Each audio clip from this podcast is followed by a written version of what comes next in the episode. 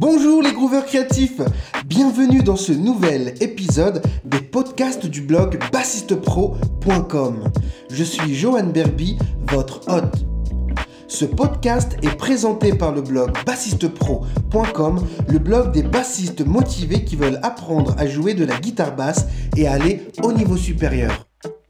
Aujourd'hui, je vous propose un résumé d'articles biographiques qui s'intitule Stuart Ham. Allez, c'est parti, on y va.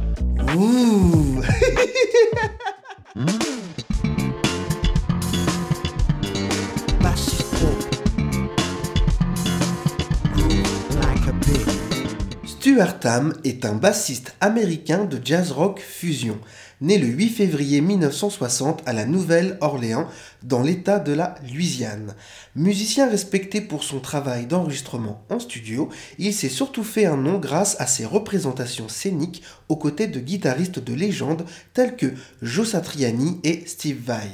Il a aussi donné de nombreuses conférences dans le monde entier et publié des vidéos pédagogiques sur la guitare basse. Stuart Ham, sa carrière. Après avoir déménagé à Champaign dans l'Illinois à l'âge de 4 ans, Stuart s'intéresse au piano et à la musique classique. Puis, il reçoit sa première basse pour Noël en 1973 et joue dans les différents groupes de son lycée. À 18 ans, il s'inscrit au prestigieux Berklee College of Music à Boston. C'est dans cette école qu'il rencontre des guitaristes de future renommée mondiale. En effet, il se lie d'amitié avec Steve Vai, qui lui présentera plus tard son ami et professeur de guitare, Joe Satriani. C'est dans ce même établissement qu'il a l'occasion de côtoyer de nombreux autres musiciens de talent, Steve Smith, Randy Coven, Victor Bailey, Jeff Berlin. Au début des années 80, il décide de suivre Vai, qui jouait à ce moment avec Frank Zappa et plus tard David Lee Ross, jusqu'en Californie. Il assurera alors la partie basse dans le premier album solo de Vai, Flex Abel, sorti en 1984. C'est à travers cette collaboration que Ham rencontre Joe Satriani, dont la notoriété grimpe en flèche à cette époque, grâce à des albums instrumentaux tels que Not of This Earth en 1986 et Surfing with the Alien en 1987. Dès lors, Stewart signe avec Joe Satriani et collabore sur des projets comme Dreaming No Eleven de 1988 et Flying in a Blue Dream de 1989. C'est au cours de cette période que Ham se retrouve sous les feux de la rampe aux États-Unis et se fait remarquer par tous les aficionados de la guitare du monde entier. Cette période fructueuse va même donner naissance en 1988 au premier album solo de Stuart Ham, Radio Free Albemuth, dans lequel il inclut des hommages à Beethoven et Debussy. On constate alors ses influences de pianiste et de musique classique qui contribuent à lui donner ce style non conventionnel qui fera son succès. S'en suivront Kings of Sleep en 1989 et Urge en 1991. Dans le même temps, Ham retrouve son vieil ami Steve Vai pour un nouveau projet. Les années 90 vont être un véritable passage à vide pour Stuart Ham, qui semble, aux yeux du monde, avoir disparu de la surface de la Terre. Mais il revient en force à la fin de la décennie avec un trio du tonnerre, GHS, formé avec le guitariste Frank Gambale et le batteur Steve Smith. Ils sortent alors les albums Show Me What You Can Do, en 1998, Light Beyond en 2000 et GHS Tree en 2002. Ham trouvera même le temps de sortir un énième album solo, Outbound, en 2000, et de tourner et enregistrer avec Satriani G3 Live in Concert et en 1998 Crystal Planet, Live in San Francisco en 2001. Au cours de ces années, Stuart Ham a aussi été invité sur des enregistrements par des artistes tels que Richie Kotzen, Adrian Legg, Michael Schenker, Steve Fisher, James Murphy, etc. De plus, il travaillera sur plusieurs albums tribute avec notamment Peter G, donc Peter Green Songbook, Queen, Stone Cold Crazy, Ozzy Osbourne, Bad Head Soup, Rush, Aerosmith, Not the Same Old Song and Dance et Alice Cooper, An Honorary Steve. En 2006, Ham fonde un trio, BX3, avec deux autres bassistes, Jeff Berlin et Billy Sheehan. Plusieurs morceaux de la tournée 2006 ont d'ailleurs été inclus sur l'album live Stu X2 de Ham. Depuis 2011, Stuart Ham a joué avec The Deadlies, un orchestre de house. pour une chaîne de télévision indépendante basée à San Francisco.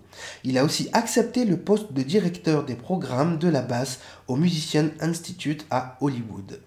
Influence de Stuart Ham. Issu d'une famille très musicale, il a été bercé dans son enfance par beaucoup de styles de musique différents. En effet, son père, qui était alors professeur de musicologie à l'université, faisait souvent intervenir des représentations de musique moderne. Il eut ainsi l'occasion de rencontrer l'emblématique John Cage, reconnu pour ses compositions expérimentales. Sa mère, quant à elle, professeure de chant et chanteuse d'opéra, apporta aussi sa pierre à l'édifice, tandis que son frère l'emmenait souvent voir des concerts de l'orchestre indien Mavishnu Orchestra.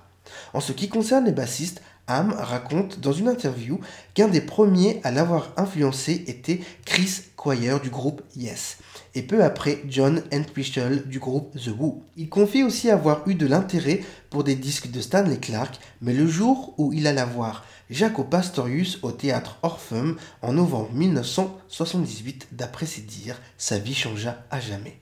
Instrument au début de sa carrière, Stuart Ham était en partenariat avec les basses Factor de Philippe Kubicki.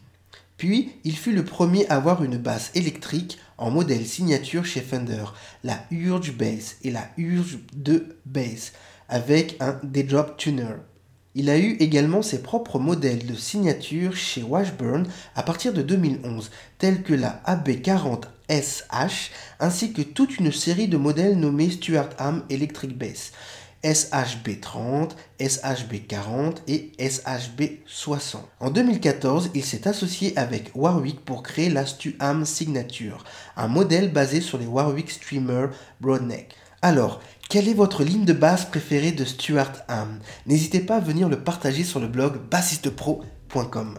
Voilà, c'est terminé pour ce résumé d'articles. Je vous remercie infiniment de toujours prendre le temps d'écouter les podcasts du blog bassistepro.com.